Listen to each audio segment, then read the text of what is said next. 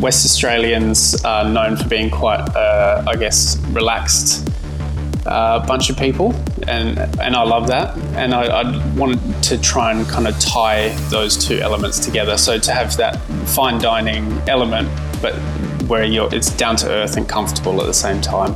We love chatting to chefs about their career paths, all the different twists and turns that work as a chef, a restaurateur can take.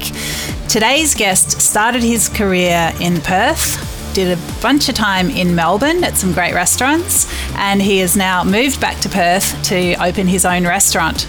Or is he? Richard Overbye, welcome to Dirty Linen. Hi, Dani. How are you? I am really good and really thrilled to be chatting to you today. I love heading over to Perth, at least in audio form. Uh, yeah, tell us a little bit about yourself, um, about you, the start of your career and, and the journey it took you on. Yeah, well, so my my career has kind of taken me quite a few places, which is which I've been um, very lucky with. So um, I started in Perth, uh, did my apprenticeship, and then pretty much as soon as I qualified, I ended up leaving and I went to Europe. So I, I worked in London and Oslo, and then after that, moved back to Australia and ended up in Melbourne. And then uh, after spending four years in Melbourne, so I was I was working at Amaru as head chef, and then um, after that, I ended up moving back to WA during COVID, and uh, that was kind of with the the idea in mind of opening up a restaurant here. So that's kind of been the plan, just at the back of my mind for quite a while. Um, it's just kind of putting all of the necessary pieces and kind of training in place before I felt that it was necessary to do that. And uh, and then yeah, that's where I am now, I guess. Yeah, so interesting. So, I mean, you mentioned that you've wanted to open a restaurant for a while, or that's always been part of the plan for you. I mean, why? Why is that? Is is it um, that you felt that you had something to express that you could only do in your own place, or was it just that you felt that was this the natural fulfillment of of your career goals? Like, what? Why do your own thing? Well, I guess because over the years I've worked for a lot of businesses that are owner operated. So, from one of the venues I worked at in Perth, Restaurant Amuse, that was a husband and wife run venue.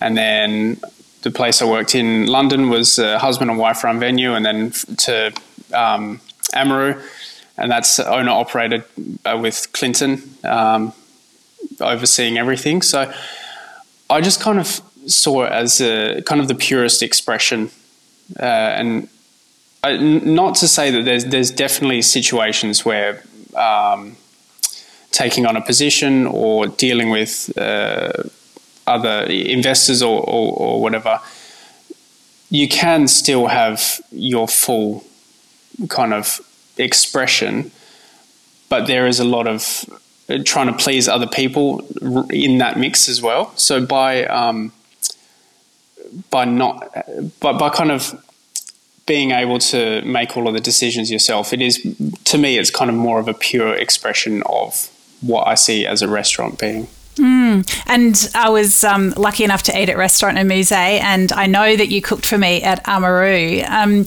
both those restaurants, you know, they are quite fine dining, you know, degustation, very beautiful dishes. Um, yeah, just very expressive. Is that the sort of food that you feel suits you the best? Yeah, absolutely. Um, I feel there. I mean, there is a bit of adage that fine dining is dead or dying, um, and definitely the. I'd say the old, older style is much, uh, I, I guess, outdated. Where you know, crisp white tablecloths and very austere um, dining room and everything. I, I, feel like that's does it's not as approachable for most people. Um, where you can still have that same kind of level of attentiveness and um, uh, kind of precision without and making it accessible at the same time. So just kind of writing that fine line somewhere in there is, is kind of where I see it going. Yeah, well, I reckon I've been writing about food for a couple of decades and I've probably written about 10 stories about the death of fine dining, but somehow it keeps resurrecting itself. I guess people always want those special occasion places. But I, I, think it's it's also I think there will always be an appreciation for chefs and and and restaurateurs front of house to be able to really express you know those pinnacle skills.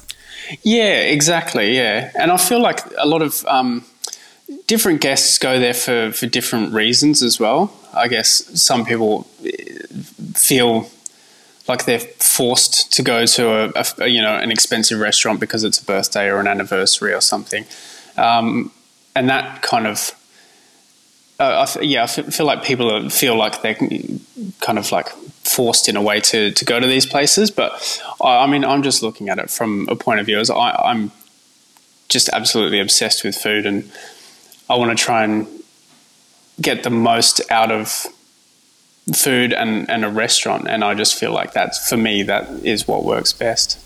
Yeah, wow, that's so exciting. What do you think it is about food that, that hooked you in and has kept you interested all this time?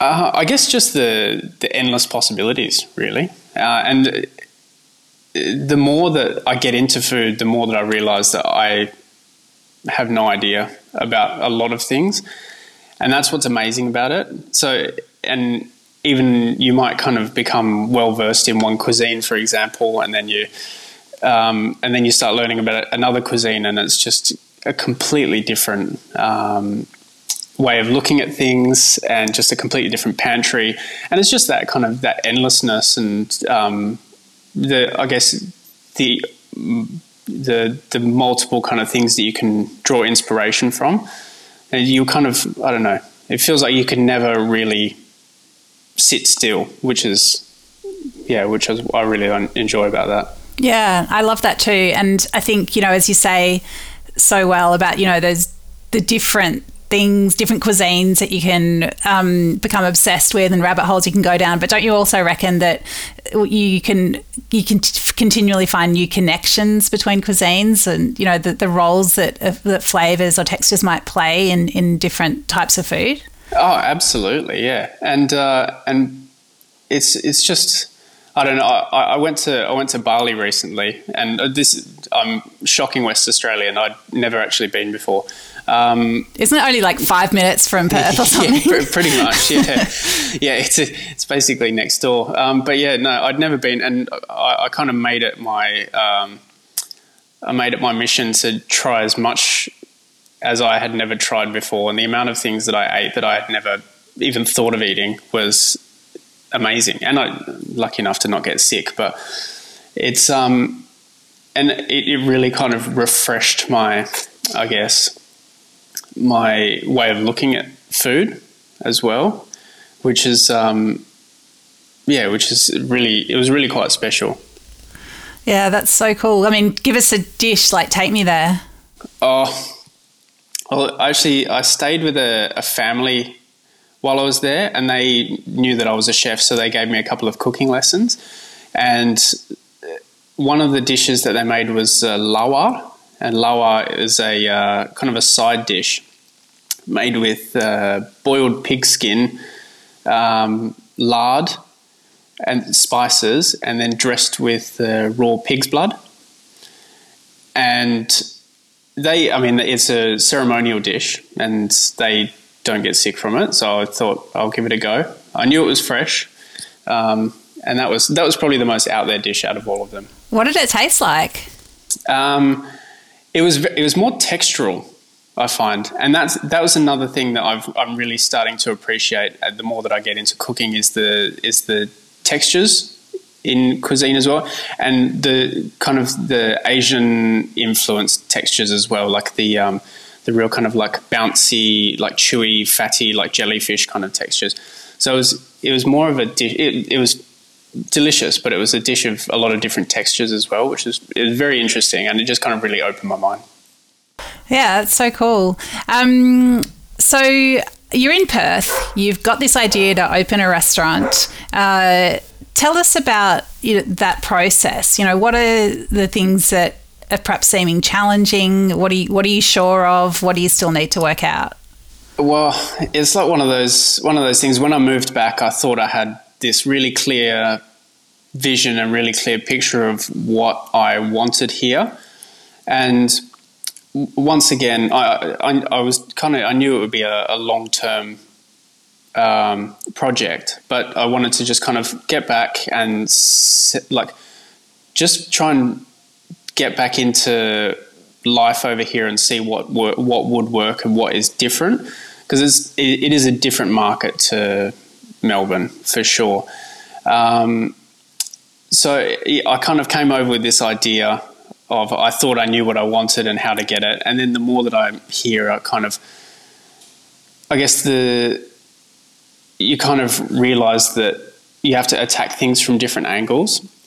But the probably the the biggest challenge is finding the right space for the right price and because obviously I, I, don't have a, an endless budget it needs to be a, you know a, at least semi-equipped space um, but some of those that are coming along are just ridiculously priced.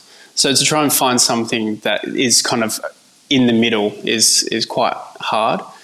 Um, but amongst other challenges, I've kind of uh, trying to meet, uh, I guess, investors, uh, speak with like more small small time investors. I, I don't want to go, end up going with a big group or something, and then I just end up selling my soul. Basically, um, I'd, I'd rather just deal with people who have a passion, or this, I guess, the same passion for what my vision is, and to try and kind of work together with that. But yeah, trying to find the right space and trying to find the right people to work with, uh, that would probably be the, the two biggest challenges. And I mean, have you found that clarifying in terms of expressing your concept as you try to, you know, get people to come on the journey with you? Uh, yeah, yeah, I'd, I'd, say so for sure. And uh, and there's one one of those things you kind of you might think that you have a, a picture in mind, and then what so what happened with me recently? I ended up kind of expanding my search. I was looking for a space in a certain region, and um, nothing was really showing up. So I ended up expanding my search, and I found a space which is not where I was expecting, but I just thought that it could work really well. And just being able to kind of, um, I guess, pivot on your plans a little bit and to just try and keep an open mind, I think that was really helpful as well. Um, and then just and then you you know the, the people that you've been dealing with along the way they can see whether something will work or not as well and you can you can you can kind of see whether they believe in you or a certain idea. So yeah, it's been it's been helpful in expressing my um, yeah expressing my I guess view. Yeah, it's so interesting. I mean, I remember I've spoken to people in the past who've spoken about like walking into a, a room. It perhaps wasn't what they thought, but the it somehow spoke to them and it sort of told them what it wanted to be, and it, it's almost like it becomes a collaboration rather than this, you know, imposing a vision. I mean, do you are you nervous about getting too far off track from what you thought you wanted to do in the first place? There is definitely an element of that as well, um, but yeah like exactly like you said, you kind of walk into a room and you know pretty much straight away whether you think something will work there or not. Um, and I've had a lot of the the uh, the latter, unfortunately. But It's it's all a, I guess it's all a learning process as well. Um, and then the the more that you find out that you don't want, that's probably actually more helpful than you, the more that you find out that you do want. Yeah, I'm sure that is that is really clarifying. And I mean, you know, you mentioned that things are more expensive than seems feasible. Are you? Is there a bit of a sense of oh, come on, we'll just we'll just find the money, we'll just do it, uh, or are you quite restrained and cautious in that way? It's. It, I think it just kind of depends on the on the situation. I, I don't want to get too carried away to start off with. Um, there, there, there was one space that I ended up having quite a few viewings at, and then I, I finally brought a um, a restaurant fit out uh, designer in to just see whether they thought that my vision could work there, and they and just having that that extra, I guess, like professional point of view managed to kind of exa- pretty much rein me in and say, "Hey, look, I don't think this would work here," uh, and that was actually that was very helpful. So uh, it's good to have, uh, and uh, that was the first time I'd met him. Um, he's a very knowledgeable person, and he, I think he's a, a, very good person to keep around. So he's got a very good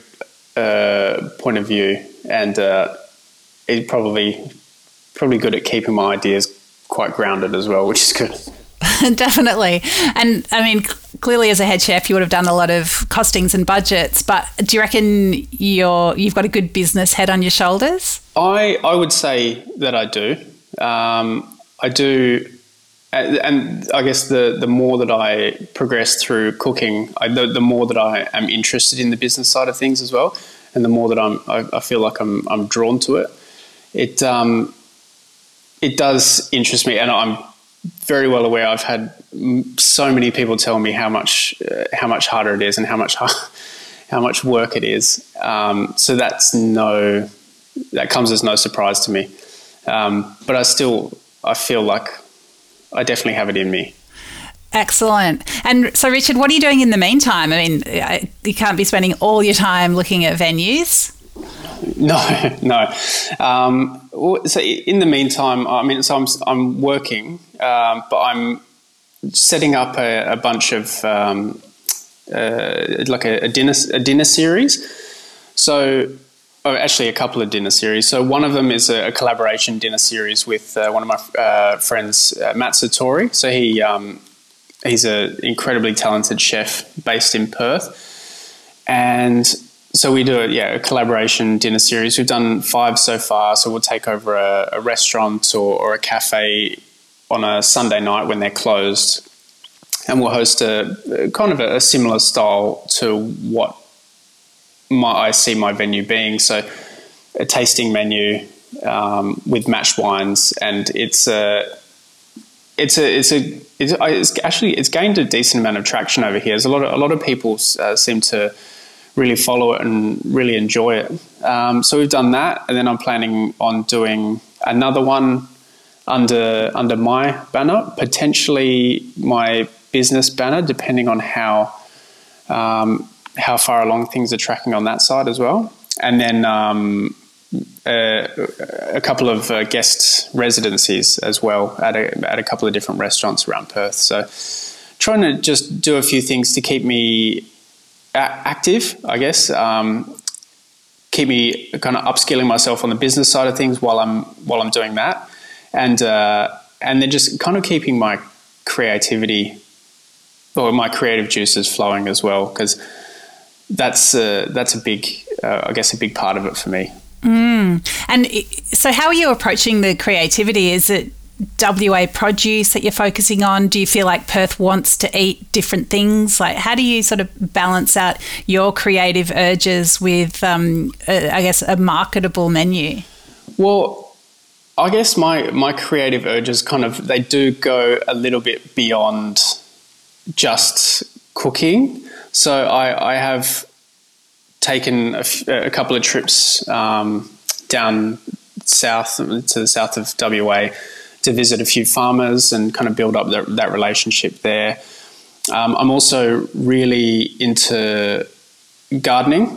So I, my, I'm lucky my parents have got a decent backyard that they've just let me take control of, and um, I've I just I grow a whole bunch of different things, just kind of random rare ingredients, heirloom vegetables, and different all different sorts of things to use for events as well. So um, yeah, there'll be uh, uh, that kind of that's a creative side of things that are kind of you get to get your hands dirty and you kind of plan it months beforehand and see if you can work it in with the menu and if it does then that's perfect.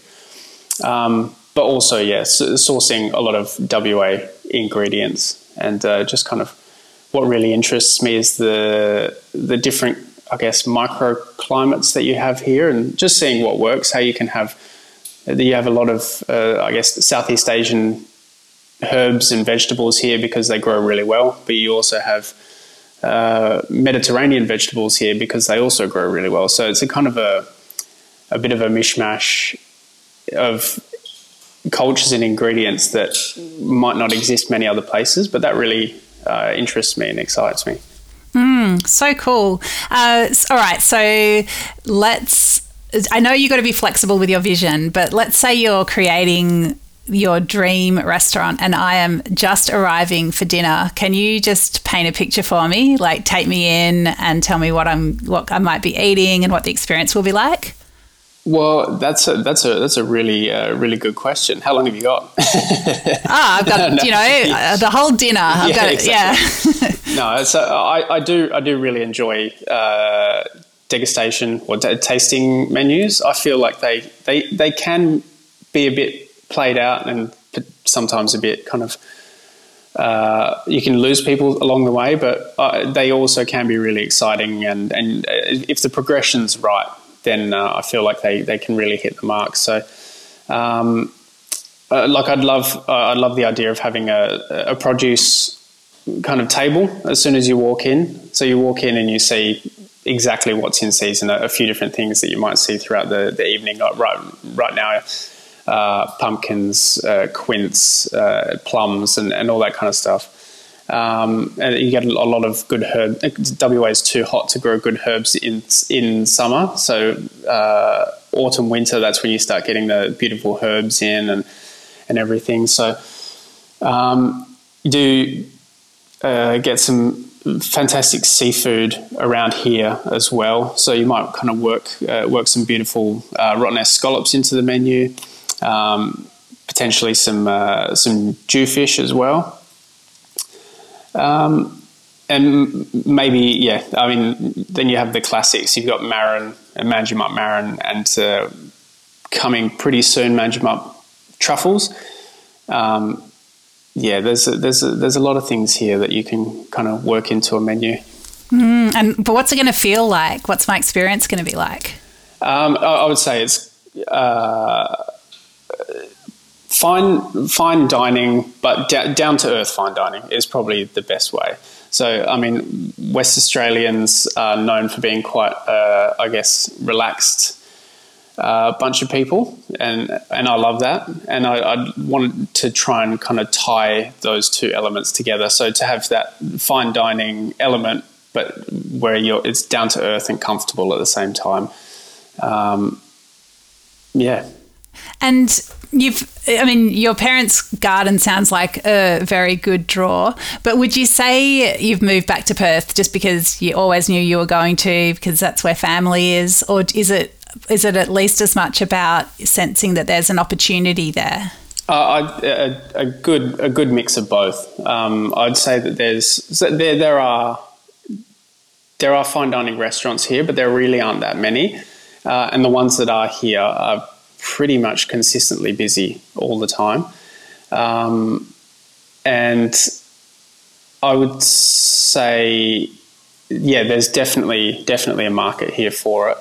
Um, but also moving back to to see f- friends and family is uh, it was very important to me as well. I was actually um, quite inspired by it. So a, a, friend of mine I worked with in Norway, he um, he's from Nebraska, and in, he I guess he, he traveled around. He worked in some amazing restaurants throughout the states and, and in Europe, and then he ended up moving back to little old Nebraska, Nebraska to chase his, uh, I guess, chase his dreams and try and fit a bit of column A and column B together. And um, I, I was always quite inspired by the fact that he was willing to do that because Nebraska is not not known for its food scene, but he's um, he's doing some amazing things there, and uh, that kind of that kind of really pushed me to to think that hang on, although you know Perth is not known for its uh, high end dining scene, why can't I try and put put them both together? And that's the uh, I guess that's the thing that's driving me.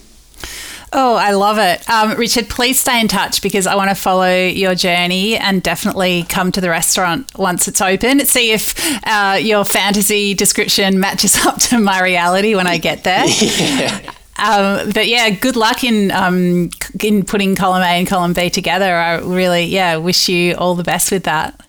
Thank you so much, Dani, and thanks for the chat. It's lovely to lovely to have a chat with you. This is Dirty Linen, and I'm Dani Valent. We air the issues that the hospitality industry finds hard to talk about, hearing from different people with unique perspectives. We want to hear from you as well. If you have something that needs to be said about a topic, get in touch so we can include your perspective. Contact us at dirtylinen at deepintheweeds.com.au or hit us up on Insta at Dirty Linen Podcast. We can't wait to hear from you. This